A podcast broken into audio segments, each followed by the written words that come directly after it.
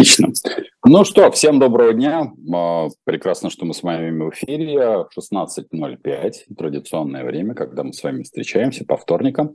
И я отвечаю на все ваши вопросы. Как обычно, по традиции, как вы знаете, если Анна Никитична все-таки понравится ей все ваши вопросы, вот, которые можно поставить в живом гвозде, она мне их передаст. Если Анне Никитичне не понравится ваш вопрос, она мне их не передаст, и я на них не отвечу. Помните об этом главное.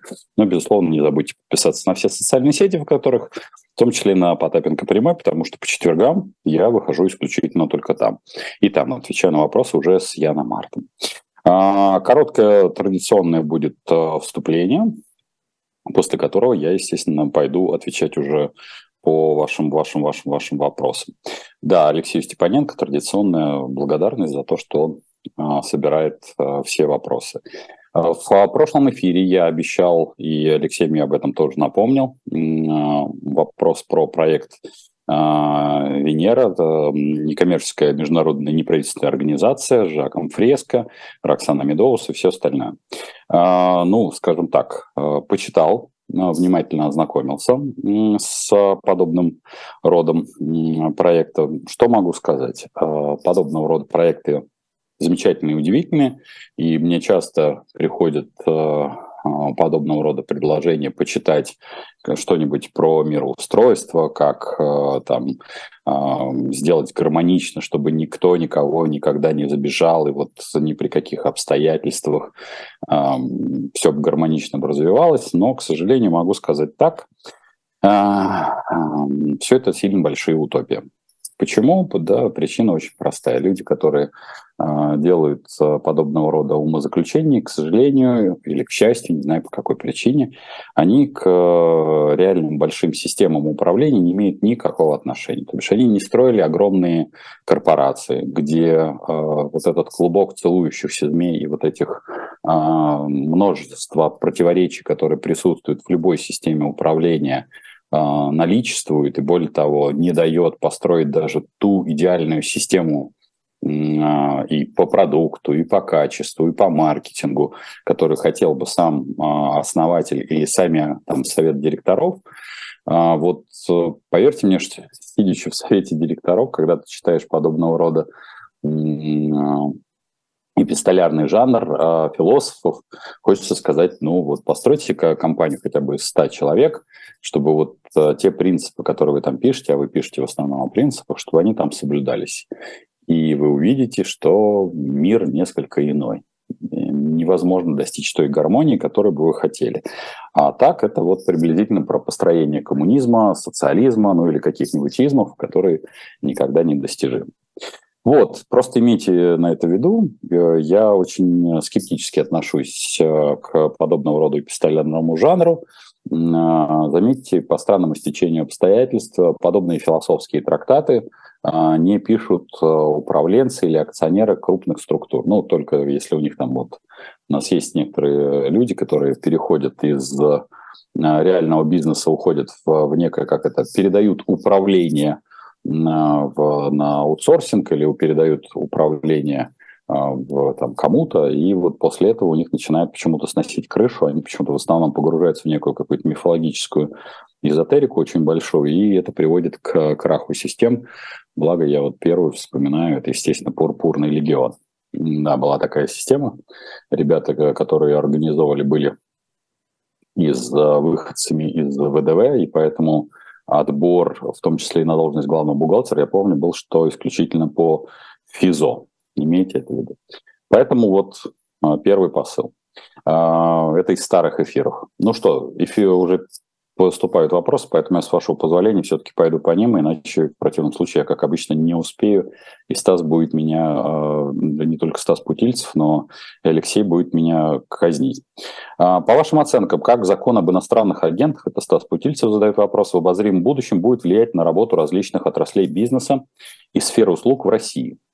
А, смотрите, значит, пока то, каким образом применяется закон об иностранных агентах, он по большому счету ориентирован на такую, я бы сказал бы, на творческую интеллигенцию. А вопрос, это, конечно, вопрос времени, когда внутри структур пойдут разборки, и этот законопроект можно будет уже, как говорится, лепить. Э, ну, у нас закон, что дышло, куда повернул, туда и вышло.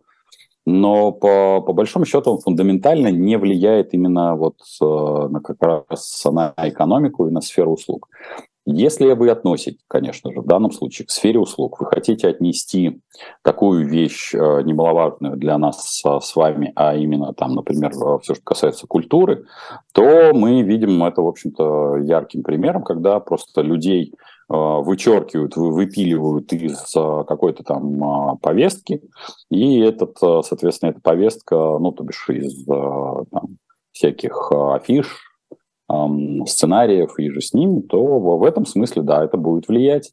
А повлияет ли это на конечный продукт? Ну, скажем так, из тех произведений, откуда будут выпиливать э, иностранных агентов, мне кажется, что для на произведение это уже никак не повлияет, потому что само по себе произведение, э, скорее всего, построено на неких э, весьма не бесспорных принципах, потому что вот мы как раз сегодня было была конференция, посвященная там, уполномоченного а, по, при а, мэре Москвы, которую организовала Татьяна Минеева, и там а, вел а, ее модератором был а, там Саша Цыпкин, я думаю, что вы его прекрасно а, знаете, соответственно, вот, а, поэтому, ну, мы обсуждали как раз в том числе и а, сессия была обозначена нас, а, нас как же там слово, слово-то было применено какое-то. В общем, нас имеет, а мы, мы крепчаем.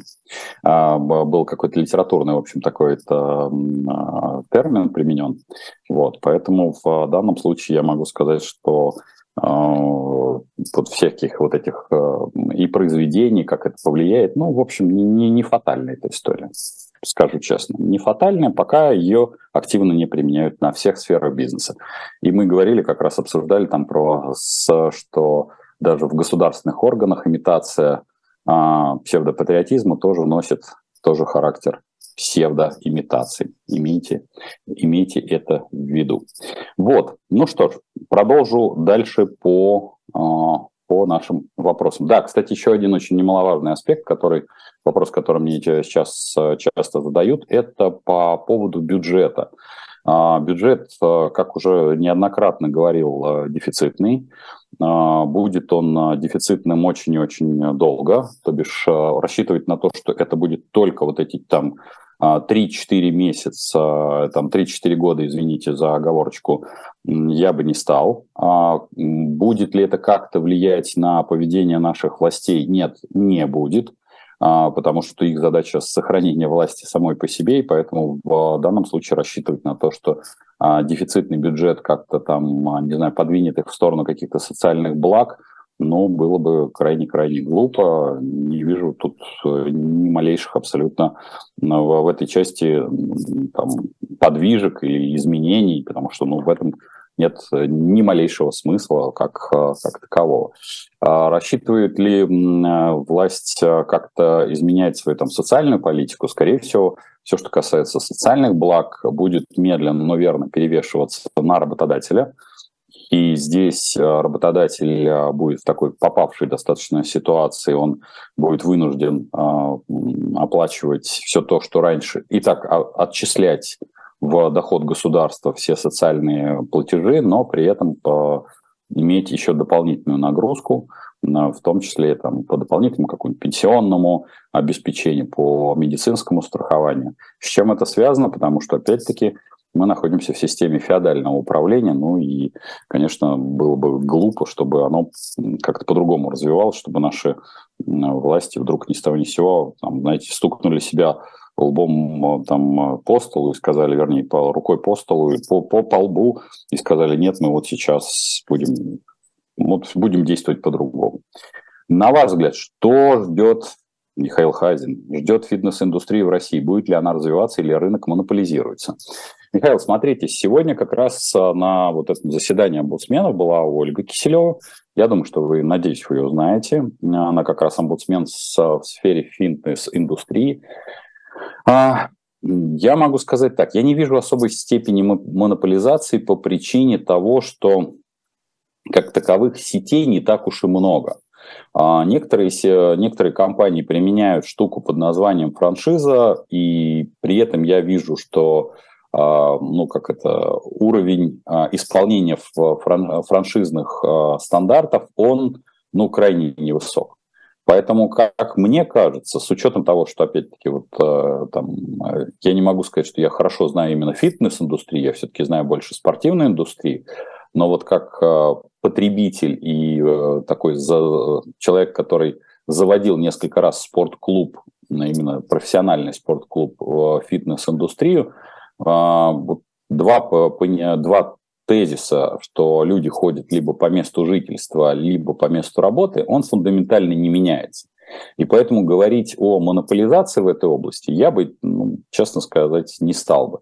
Здесь все будет э, перемещаться в э, две, на мой взгляд, э, области. Первое – это область э, снижения цен, а второе – это уход от, конечно, персонального тренинга потому что люди будут все меньше и меньше пользоваться услугами персональных тренеров, если те не вкладываются, по сути дела, в создание собственной сетки. Ну вот а, у меня есть достаточно большое количество профессиональных спортсменов а, в друзьях, которые там кто-то занимается бодибилдингом, кто-то занимается тэквондо, кто-то занимается карате, кто-то занимается, соответственно, там, а, ну, сейчас это называется кроссфитом. И практически с каждым из них, э, ну, я вижу, как они а, ведут индивидуальные тренировки, практически с каждым из них там, а, я проговариваю и объясняем, что без создания, по сути дела, такой собственной школы, я в кавычки поставлю слово, это не обязательно помещение, это обязательно создание объема последователей, вы не выживете. То без, без создания собственного бренда шансов на выживание не очень много. Ну, там, я несколько клубов а, неплохо знаю, там, а, включая фитнес-манию, которой я достаточно давно занимаюсь, там, соответственно, по клубы XFIT, а, там, World Class. И здесь, если вот персональный тренер не создает вот этот персональный бренд, то он, в общем-то, обречен получать зарплату, быть дежурным тренером – и поэтому я бы сказал бы так, что рассчитывать на монополизацию в этой области, ну, маловероятно. А то, что будет происходить снижение цен, одновременно упрощение и уплощение услуг, да, в этой часть э, давно, как бы, на мой взгляд, индустрия передвигается. Э, после э, марта месяца я даже вижу, как, в общем, люди меньше заказывают индивидуальных тренировок, и вижу о том, что люди меньше покупают, э, в том числе там э, спортивного питания, ну, вот такие сопутствующие вещи, в том числе меньше покупают одежды. Ну, вы знаете, что сначала приобретаешь абонемент, потом приобретаешь спортивную сумку, кроссовки, и потом не ходишь. Это на самом деле идеальные клиенты всегда были для любого фитнес-клуба. Поэтому рассчитывать, наверное, на монополизацию я бы не стал. Каковы прогнозы по пробам миграции из России в ближайшие страны? Упадут ли цены на жилье в них? А, Герман, а, первое. Давайте так. По поводу миграции. А, миграция зависит очень сильно от поведения наших властей. Я, к сожалению, не могу спрогнозировать того безумия, которое они могут устроить, потому что, в общем, по формальным признакам, то, как прошла первая волна а, того, что, ну, наверное, можно было бы назвать мобилизацией, то, на мой взгляд, у власти должно быть, э, ну, прийти хоть какое-то осознание, что так делать не надо именно вот в таком, в таком контексте. То есть если вы хотите просто повысить, э, соответственно, а, на наличие людей на там где-то в войсках, то э, скорее надо дать возможность военкоматам работать в нормальном, спокойном режиме, призывая там постепенно, степ-бай-степ людей, которые, э, во-первых, там являются не только военно обязанными, но и в первую очередь э, имеют э, действительно там боевой опыт, а, имеют, соответственно, здоровье хоть какое-то, потому что просто туда нагонять толстопузов, ну, смысла в этом нет.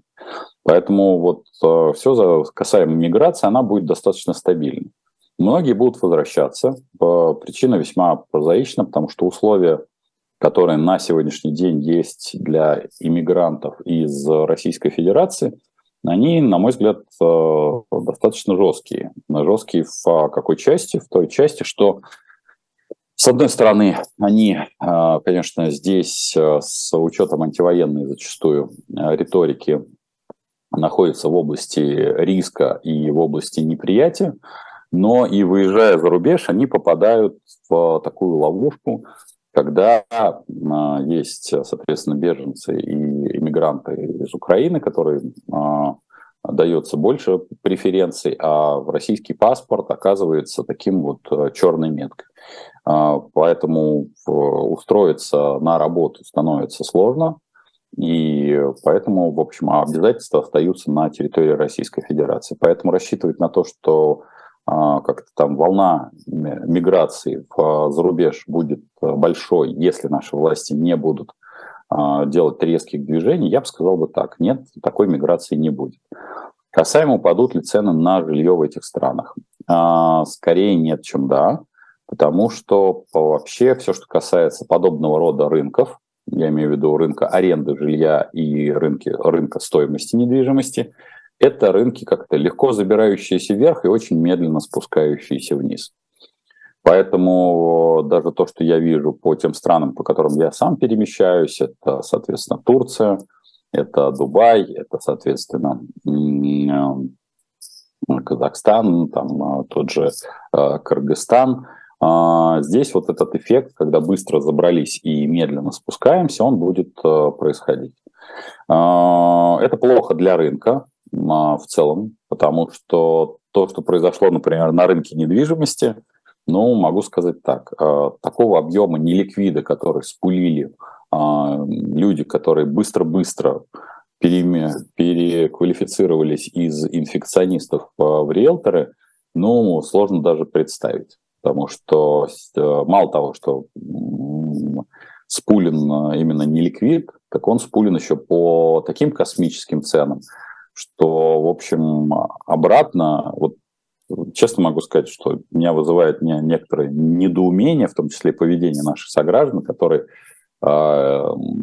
как это, дабы заработать там 2-6% в зависимости от территории, в общем, а, по сути дела, скинули на наших э, вот этих репатриантов или иммигрантов вот этот э, объем этой недвижки, рассказываем про то, что они могут получить ВНЖ вид на жительство можно получить без покупки этой недвижимости совершенно спокойно. И для этого не надо было, в общем, впаривать там объекты по 300-350 тысяч э, долларов, потому что, да, это достаточно богатые люди уезжали, ну, средний класс, я бы сказал бы, middle такой, когда выезжает там с полумиллионом долларов, но теперь у него осталось 150 тысяч, а, неликвидная абсолютно недвижимость, а еще плюс ко всему на, эмо, на эмоциях покупалась какая-нибудь с э, видом на море, но я хотел бы предупредить всех, что э, жить на морском бризе, пока теплая погода, это неплохо.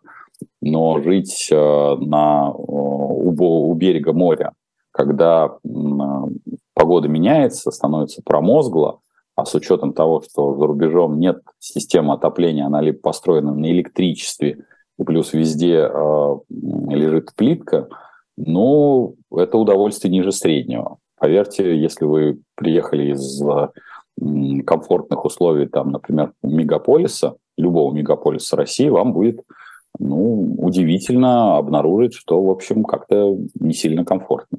Поэтому все, что касается недвижки, это такой пузырь. А, еще пока немногие осознали в том, что они купили неликвид, но этот процесс еще впереди, он будет развиваться.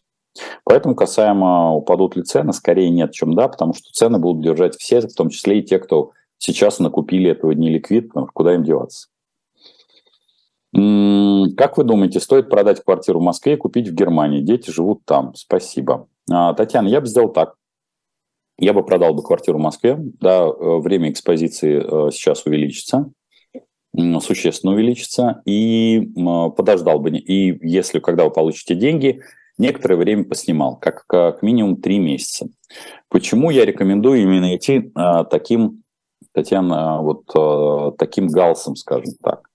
Не сразу покупать, а именно три месяца поснимать. Вот прямо себя заставить, что да, вам кажется, что вот вариант прямо супер-супер, но все, что касается зарубежья, там а, в России это тоже присутствует. И в Москве это тоже присутствует. А, там, по сути дела, одна, э, грубо говоря, разные стороны улицы а, с разным, в общем, социальным обеспечением, с разными соседями. В том числе соседи могут оказаться не, не, не сильно адекватными по разным причинам. И поэтому я могу сказать, вступай, а поскольку общество зарубежное, это общество очень коротких связей, но это связано с тем, что там в целом нации не очень большие. Через там одно-два рукопожатия вы будете друг друга знать. И можно вот немножко напороться на подобного рода проблемы. Когда вы поснимаете, в общем, 2-3 месяца, ну, 3 месяца, вот э, стандартный квартал, с одной стороны, позволит вам понять э, окружение, магазины, точки социального обеспечения, ну, судя по всему, того, что у вас живут дети, в том числе э, понять, э, где находится и является ли хорошей медицина. Потому что если вы переезжаете к детям, крайне важно, чтобы, в общем, не, не за 3-9 земель находился хороший доктор. А, не всегда семейный доктор будет находиться, а там все-таки по-другому построена медицина, а, будет находиться прямо вот в шаговой доступности. Поэтому я бы сделал вот а, таким образом. Да, продать, да, переехать, а купить, с, вы, выждав паузу. И после этой паузы прекрасно и удивительно купить уже квартиру, начать этот процесс подбора жилья. Планирую подкрывать придорожный сервис на федеральных трассах. Кофе плюс отель и так далее. Насколько это рискованно в текущих реалиях? Смотрите, Виктор, э, когда я проезжал э, с коллегами-дальнобойщиками, я даже делал, по-моему, в Инстаграме, но это было год 16 я делал такой типа экскурса, такой полушутку, полусерьез, построенный на том, что, ну, обычно все, э, как это, молодые предприниматели говорят о том, что крайне важно там вести Инстаграм, должен быть обязательно сайт заведения, оно должно быть там отмечено в какой-то там системе, да, дубль ГИС, ну и так далее. На самом деле это не так. Все, что касается, вот, например, сервиса, построенного в том числе как там, придорожный, зачастую вот это сарафанное радио куда более значимо. Поэтому, когда вы говорите вот э, кофе плюс отель, там есть, скорее всего, кафе, наверное, плюс отель. Скорее всего, там есть две, две важные вещи, которые вы должны знать. Трассы, как правило, федеральные. А то, где вы строите, э, земля является региональной. И вот э, несогласованность, а зачастую это даже происходит осознанное, подход региональных и федеральных властей, где-то они могут зарубиться – когда вы поедете по федеральным трассам, есть такие точки, которые, знаете, федеральная трасса как бы их отгородила. И предприниматель, даже обладая в том числе, там есть заправки, а, которые оказались за бортом, то бишь за бетонным забором. Поэтому здесь очень важно про локацию помнить. Локация, локация, еще раз локация здесь приобретает особый смысл. А, сам по себе, но вот э, у меня с э, моими коллегами, а, они занимаются заправками, как раз э, ритейловую часть администрирую я, именно там по ассортименту, по всему остальному. Я могу сказать, что бизнес очень непростой, и именно в той части, что вот сарафан должен очень хорошо работать. Я думаю, многие, ну, те, кто ездит, например, из Пензы, прекрасно знают такую локацию «Умет», и могу сказать, что в очень, вроде казалось бы, невзрачный перегон, невзрачное такое место, но это место, куда в том числе ездят из Пензы для того, чтобы в том числе даже просто физически поесть. Сможете ли вы это угадать? Не знаю.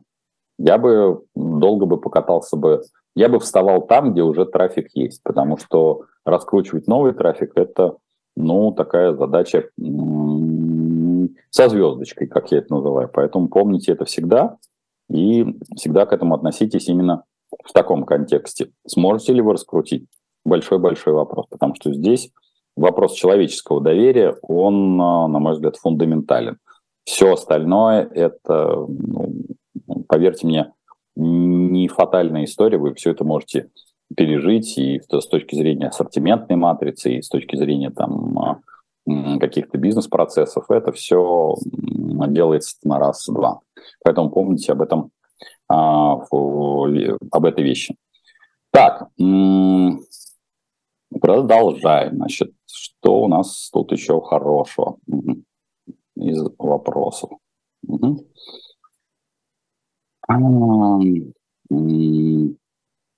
Так, куда пойти учиться с прицелом на будущее? У меня сын хотел, конечно, чтобы он пошел на логистику, думаю, это на будущее. Я бы сказал бы так, все, что касается обучения, это вопрос э, такой, ну, смотрите, логистика, особенно касаемо российской, она, скорее всего, будет обрезаться. Причем обрезаться достаточно жестко. Поэтому, если у вас есть возможность касаемо логистики, она должна быть международной. В первую очередь, это интермодальные всяческие поставки – и рассчитывать на то, что удастся сохранить логистику в рамках одной страны, ну, я бы сказал бы, иллюзия. Печатаем ли мы сейчас деньги под валюту, которую арестовали? Мы можем делать все, что угодно, печатать какие угодно, рисовать бумажки, только другое дело, что валюту, к валюте это не имеет никакого отношения. Наши деньги – это не конвертируемая а, бумага, которая ходит исключительно в рамках ну, а, нашего государства, ну, еще, может быть, в пару соседних. соседних. Планировал с ребенком переехать в Москву. Теперь есть сомнения. Подскажите, стоит ли покупать квартиру для жизни в Москве сейчас или подождать до лета следующего года? Ну, если вы понимаете, как вы будете, а, где вы будете работать, то я бы не ждал бы, скажу честно. А, так, э, почему безумно растет цена на топливо? За одни сутки на дистопливо э, где-то подняли цену на 1,7. Э, Все, что касается цен на топливо, это всегда вопрос акцизов. У нас в топливе давным-давно топлива нет. Это исключительная история про наполнение бюджета, и поэтому подъем цен на топливо происходит исключительно, если в региональном каком-то бюджете – или в федеральном бюджете не хватает день, денег физически. А, так, а, так, э, если не трудно, что случилось с, с Павлом Николаевичем Грудиным? А, так, Павел Николаевич Грудин, мы с ним в, этом, на этой неделе катались на коньках, с ним все хорошо. В общем, все, что касается рейдерства, оно никуда не ушло. Это тяжелый для нас, э, для всех процесс, э, как можем э, поддерживаем. Вот с детьми в очередной раз, с детьми и внуками, я бы сказал бы так. Вот у нас был как раз посиделки, знаете, когда 8, не, 6 граций, шестеро девочек, Слава богу, их можно замкнуть друг на друге, они замечательно катаются на коньках, э, катаются с горки. Так что с Павлом Николаевичем, слава богу, все, насколько возможно в данной ситуации, неплохо. Надеюсь, что и дальше будет э, все неплохо.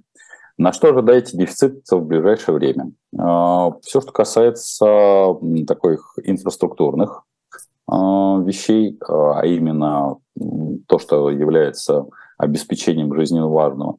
Это, конечно, оборудование, сырье, материалы, но в первую очередь это, конечно, ну, это уже история следующего года, не этого года.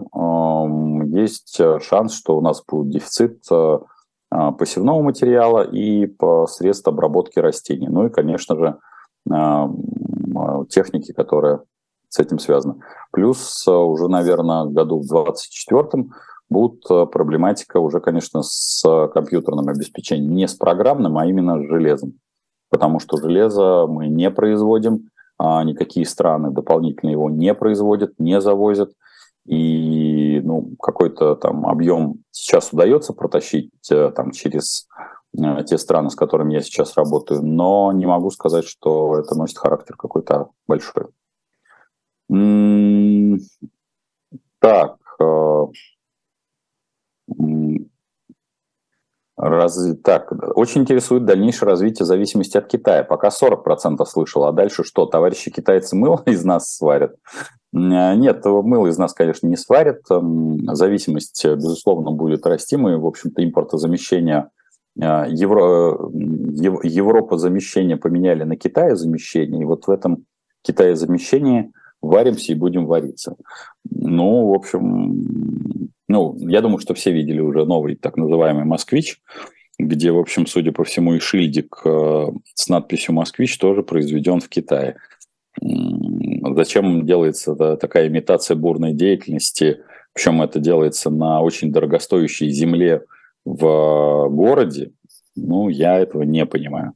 Потому что, ну, это отверточная сборка. Ну, вот э, производили бы это где-нибудь там в Тольятти, если очень хочется именно показать. Но поскольку я понимаю, что это обязательно надо подтащить, что это именно москвич, но москвич может производиться и в Тольятти, и на газе, и где угодно. Ну, было бы желание собирать. Поэтому... Так, э...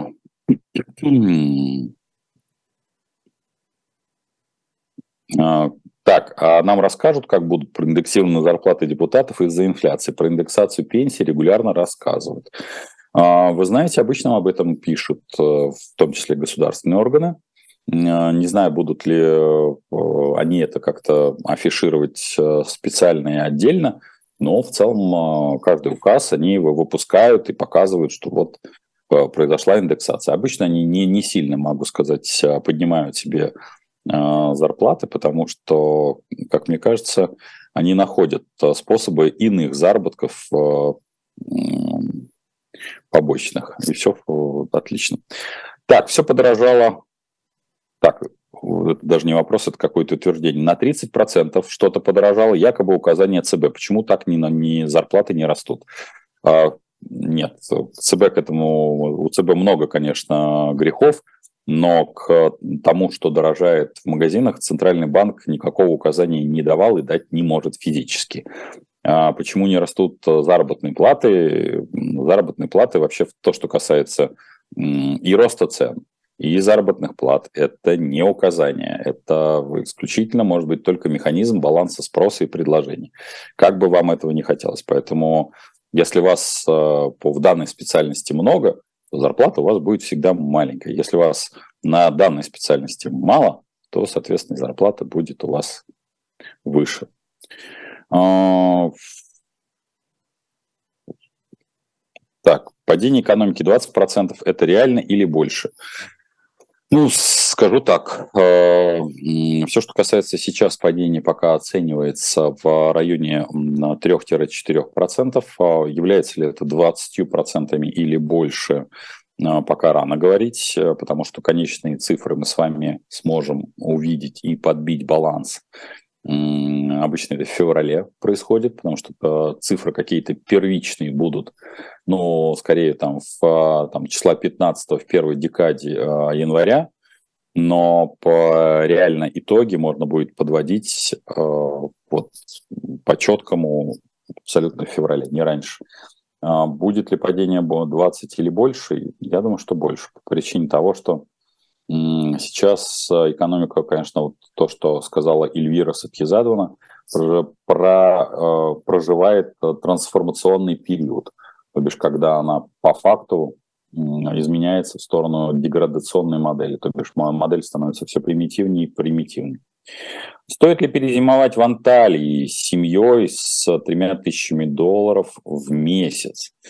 Кирилл, насколько я знаю, я не знаю а, состав вашей семьи, если у вас есть 3000 долларов на семью, даже если предположить, что э, у вас э, семья там из трех человек, ну то есть по 1000 долларов на человека, а, без особых как бы разгулов, загулов, я то, что знаю, вот даже по своим там коллегам, 3000 долларов – это такой нормальный абсолютно бюджет, потому что около тысячи будет уходить у вас на съем жилья, приблизительно тысяча э, там, с копейками будет уходить э, на питание, ну вот, э, ну, может быть, полторы тысячи.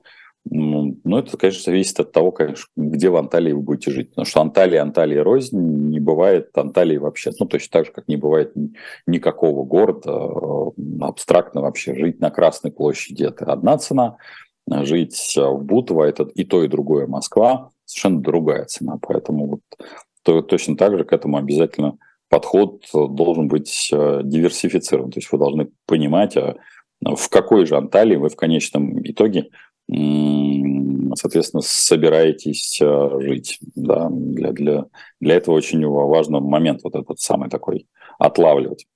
Так, ну что, идем дальше. Ага.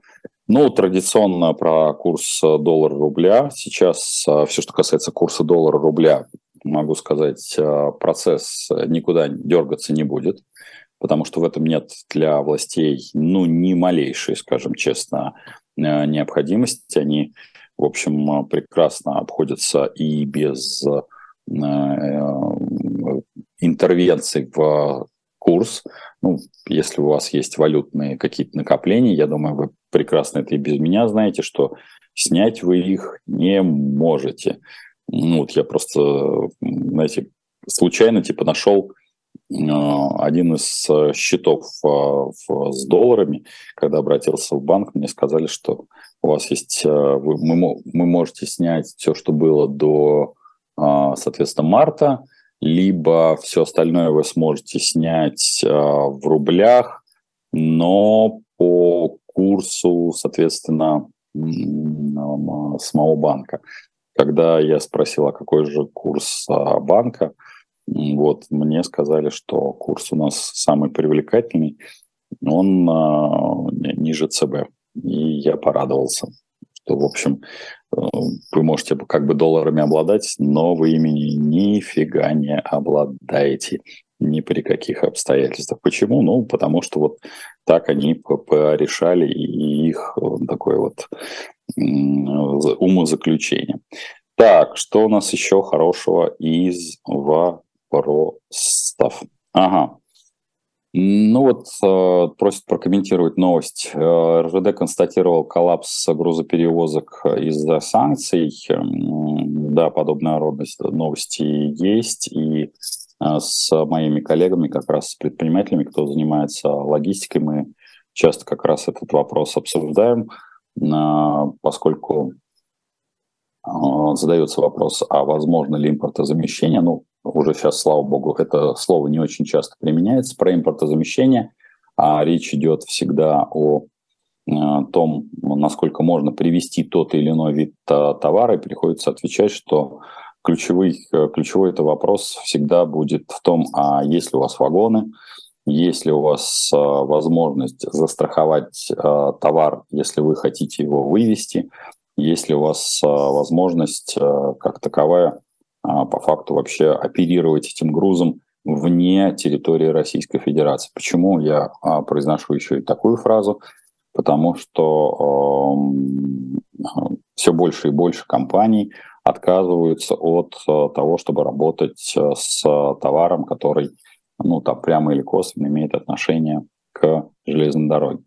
Ну вот, э, соответственно, вот новость, она звучит так. После э, начала СВО, объем грузоперевозок в сети российских железных дорог схлопнулся на 125 миллионов тонн. Об этом сказал глава РЖД Олег Белозеров. По его словам, такой объем грузов был недопоставлен получателям из недружественных стран. При этом дружественные страны удалось перенаправить чуть меньше половины из утраченного экспортных объемов, то есть 60 миллионов тонн. А, мы не можем работать, не состыковавшись с другими коллегами. Соответственно, если где-то есть ограничения, мы останавливаемся и все, констатировал Белозеров. Это а, цитирует Интерфакс. Ну, в целом, все, что касается железной дороги, конечно, у нас очень-очень тяжелая ситуация именно по причине того, что новые железные дороги практически не строились.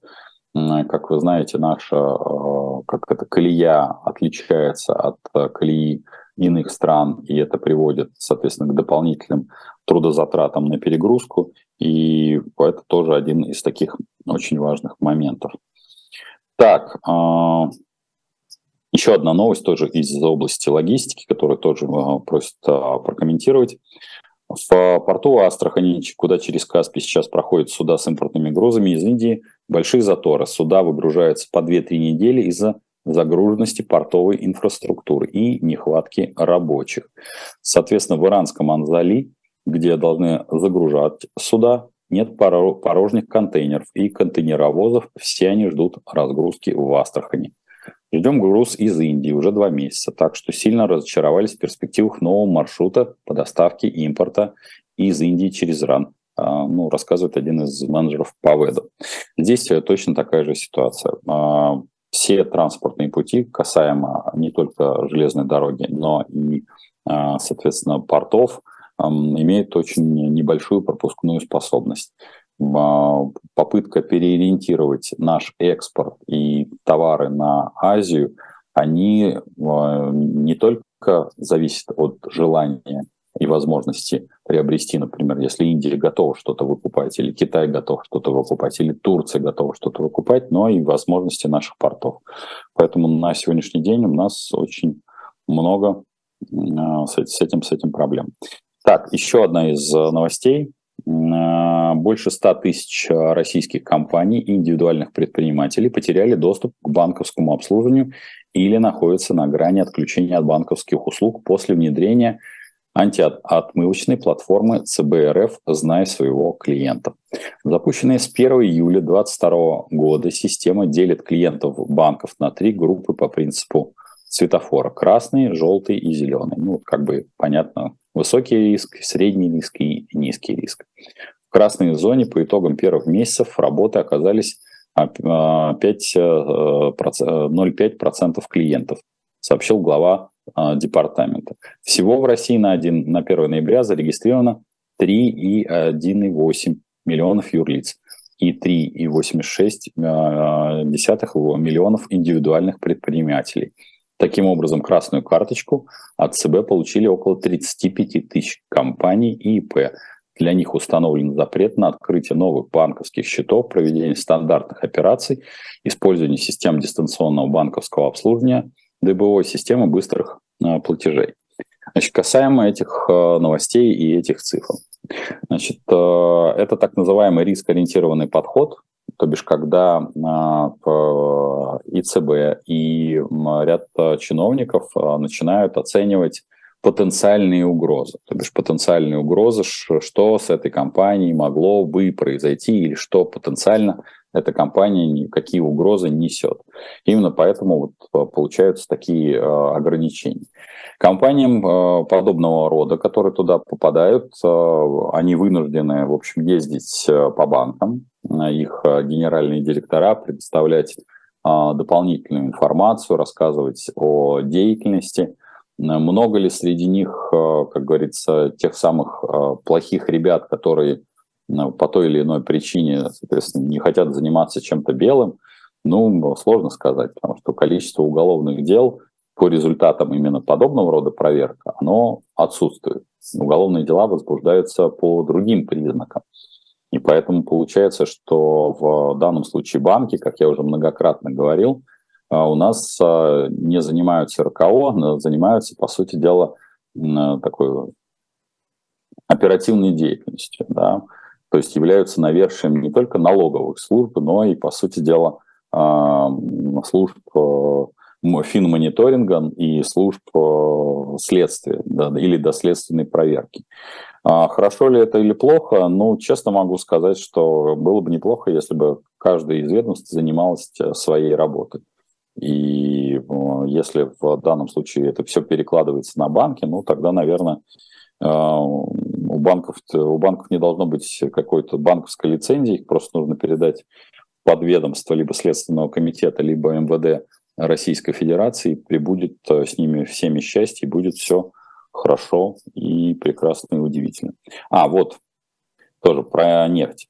Значит, Турция негласно присоединилась к новым санкциям в отношении российской нефти, которые включают потолок цен и запрет на страхование танкеров. С 1 декабря, то бишь вот буквально послезавтра, Турция закроет проливы Босфор и Дарданелл для судов, перевозящих нефть, если они не имеют страхового покрытия. Как сообщает Бламберг, э, такой циркуляр турецкое министерство транспорта направило судовладельцам. Российским нефтяникам свободно получить страховку в размере нового санкционного режима станет практически невозможно. С 5 декабря она будет доступна лишь танкерам, которые перевозят нефть по цене ниже установленного потолка. Здесь э, вопрос тоже регулярно возникает по поводу установленного потолка. Могу сказать, что в данном случае, конечно, санкционного давления именно вот э, на экономику России э, не получится, потому что, во-первых, цена э, марки бренд опустилась ниже этого потолка, а во-вторых, э, к сожалению, этот э, санкционный потолок, в общем, или к счастью для кого-то, в зависимости от того, какой позиции вы придерживаетесь, э, он, в общем, его не сильно соблюдает. Его не соблюдает в первую очередь Индия, не соблюдает Китай, в том числе не соблюдает Турция. Турция в данном случае говорит о том, что она не будет пропускать танкера.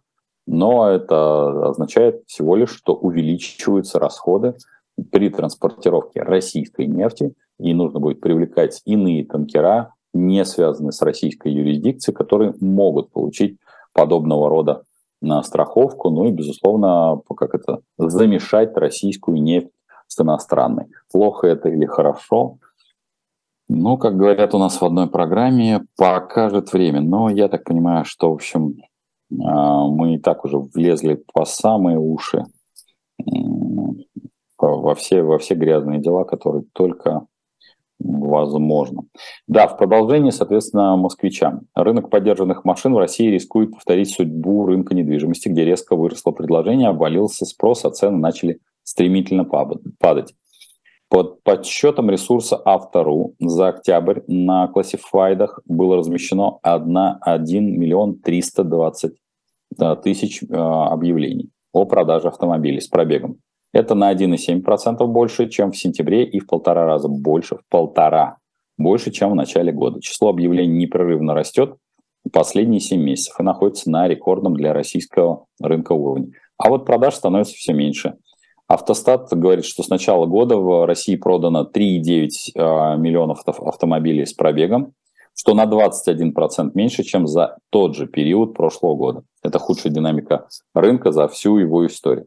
Все, что касается, да, бэушных автомобилей, как мы видим, в общем, а, никакого смысла а, сейчас ни продавать, ни покупать его нет. А, новые автомобили, которые привозятся, они привозятся исключительно под заказ. Я вот наблюдаю за всеми автоблокерами, которые раньше, в общем, делали какие-то проекты или э, что-то сопровождали, но поскольку монетизация у них упала, практически она исчезла, они по, по большей части все переориентировались на а, то, чем занимался в свое время Сергей Винский. Это был первый автоблогер, э, который а, прекрасно описывал не только сам процесс э, привоза автомобилей, но и неплохо писал об автомобилях как таковых. Ну, достаточно давно он уже переориентировался на туристический бизнес и, в общем, э, как-то эту стезю оставил всем другим. А, поэтому вот эти бэушные автомобили, но можно, на, на, надеюсь, на просторах интернета можно найти э, в том числе его эссе на покупку автомобиля до 1000 долларов, по-моему, там за до 5000 долларов. Просто это было а, на заре еще автоблогинга. И думаю, что сейчас мы как раз а, возвращаемся вот в эту парадигму, когда про эти автомобили можно уже обсуждать на полном-полном серьезе. Так, еще одна немаловажная отрасль, а это именно металлургия. Российские металлурги сталкиваются с нарастающими сложностями в поставках продукции на экспорт из-за европейских санкций, отрезавших отрасль от ключевого рынка сбыта. В октябре перевозки черных металлов по железной дороге упали на 11,7 год к году, при том, что а, металлурги фрахтуют зачастую, ну то бишь выкупают подвижной состав заранее. А, до 5,3 миллионов тонн. Это из статистики РЖД. При том, что у металлургов тоже есть проблема с РЖД.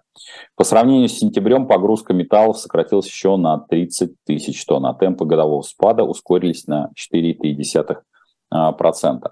Все, что касается металлургической отрасли и же с ними а, связанным, то бишь это энергетика, поставка оборудования, а, здесь следует ожидать, что в следующем году а, металлургам, при том, что у них какие-то были достаточно приличные запасы по прибыли, но в этом году они а, были вынуждены все эти а, запасы поставить в программу инвестиций, ну, потому что иностранных инвесторов не было, и они, по сути дела, ушли с российского рынка. Поэтому, в общем, как-то жарка у металлургов не так много, и у меня нет ни малейших сомнений, что вся отрасль будет проходить такой системный реинжиниринг. Это относится как к управляющим офисам, как офисам, как к самим предприятиям как таковым. И этот процесс будет достаточно связан, первое, с сокращением, в том числе ряда подразделений, которые были не связаны с, непосредственно с производством продукции, так и с сокращением заработных плат, потому что здесь я тоже не вижу ни малейших а, шансов на то, чтобы ну, как бы все осталось э, на тех уровнях, на которых было. Посмотрим, как э, отрасль переживет это, э, эти ближайшие годы. Актуальна ли сейчас работа на маркетплейсах и какова перспектива такой работы? Ну, маркетплейс это всего лишь площадка, напомню вам, поэтому здесь я не очень понимаю даже самой логики вопроса, потому что вы представляете один и тот же товар Э, со многими, со своими коллегами. И здесь э, кто первый добежал до потребителя. Если вы четко понимаете, что на маркетплейсе как работает именно механизм выдачи в объявлениях, ну потому что просто присутствовать на маркетплейсе даже на второй странице выдачи, это бессмысленно. Раньше мы с вами обсуждали о том, как попасть на первую страницу Яндекса. Вот теперь, по сути дела, вы должны попадать на первую страницу выдачи маркетплейса. А, и здесь маркетплейсы, ну, я прекрасно понимаю, что начнут зарабатывать не на а, каких-то там конкретных а, сервисных услугах, а попросту говоря, на рекламе физической. То бишь вы попадаете в ту же самую петлю, которая была ранее, только раньше это был а, поисковик, сейчас это маркетплейс. Поэтому все, что касается так называемых перспектив, я все равно, что вы сказали, какова перспектива стоять на базаре? Стоять на базаре у входа – отличная перспектива. Стоять на базаре в закутке – бессмыслица как таковая. А, все говорят о каком-то падении цен на недвижимость, авто, и вроде бы это должно было быть логично. Почему я вижу, что цены не снижаются?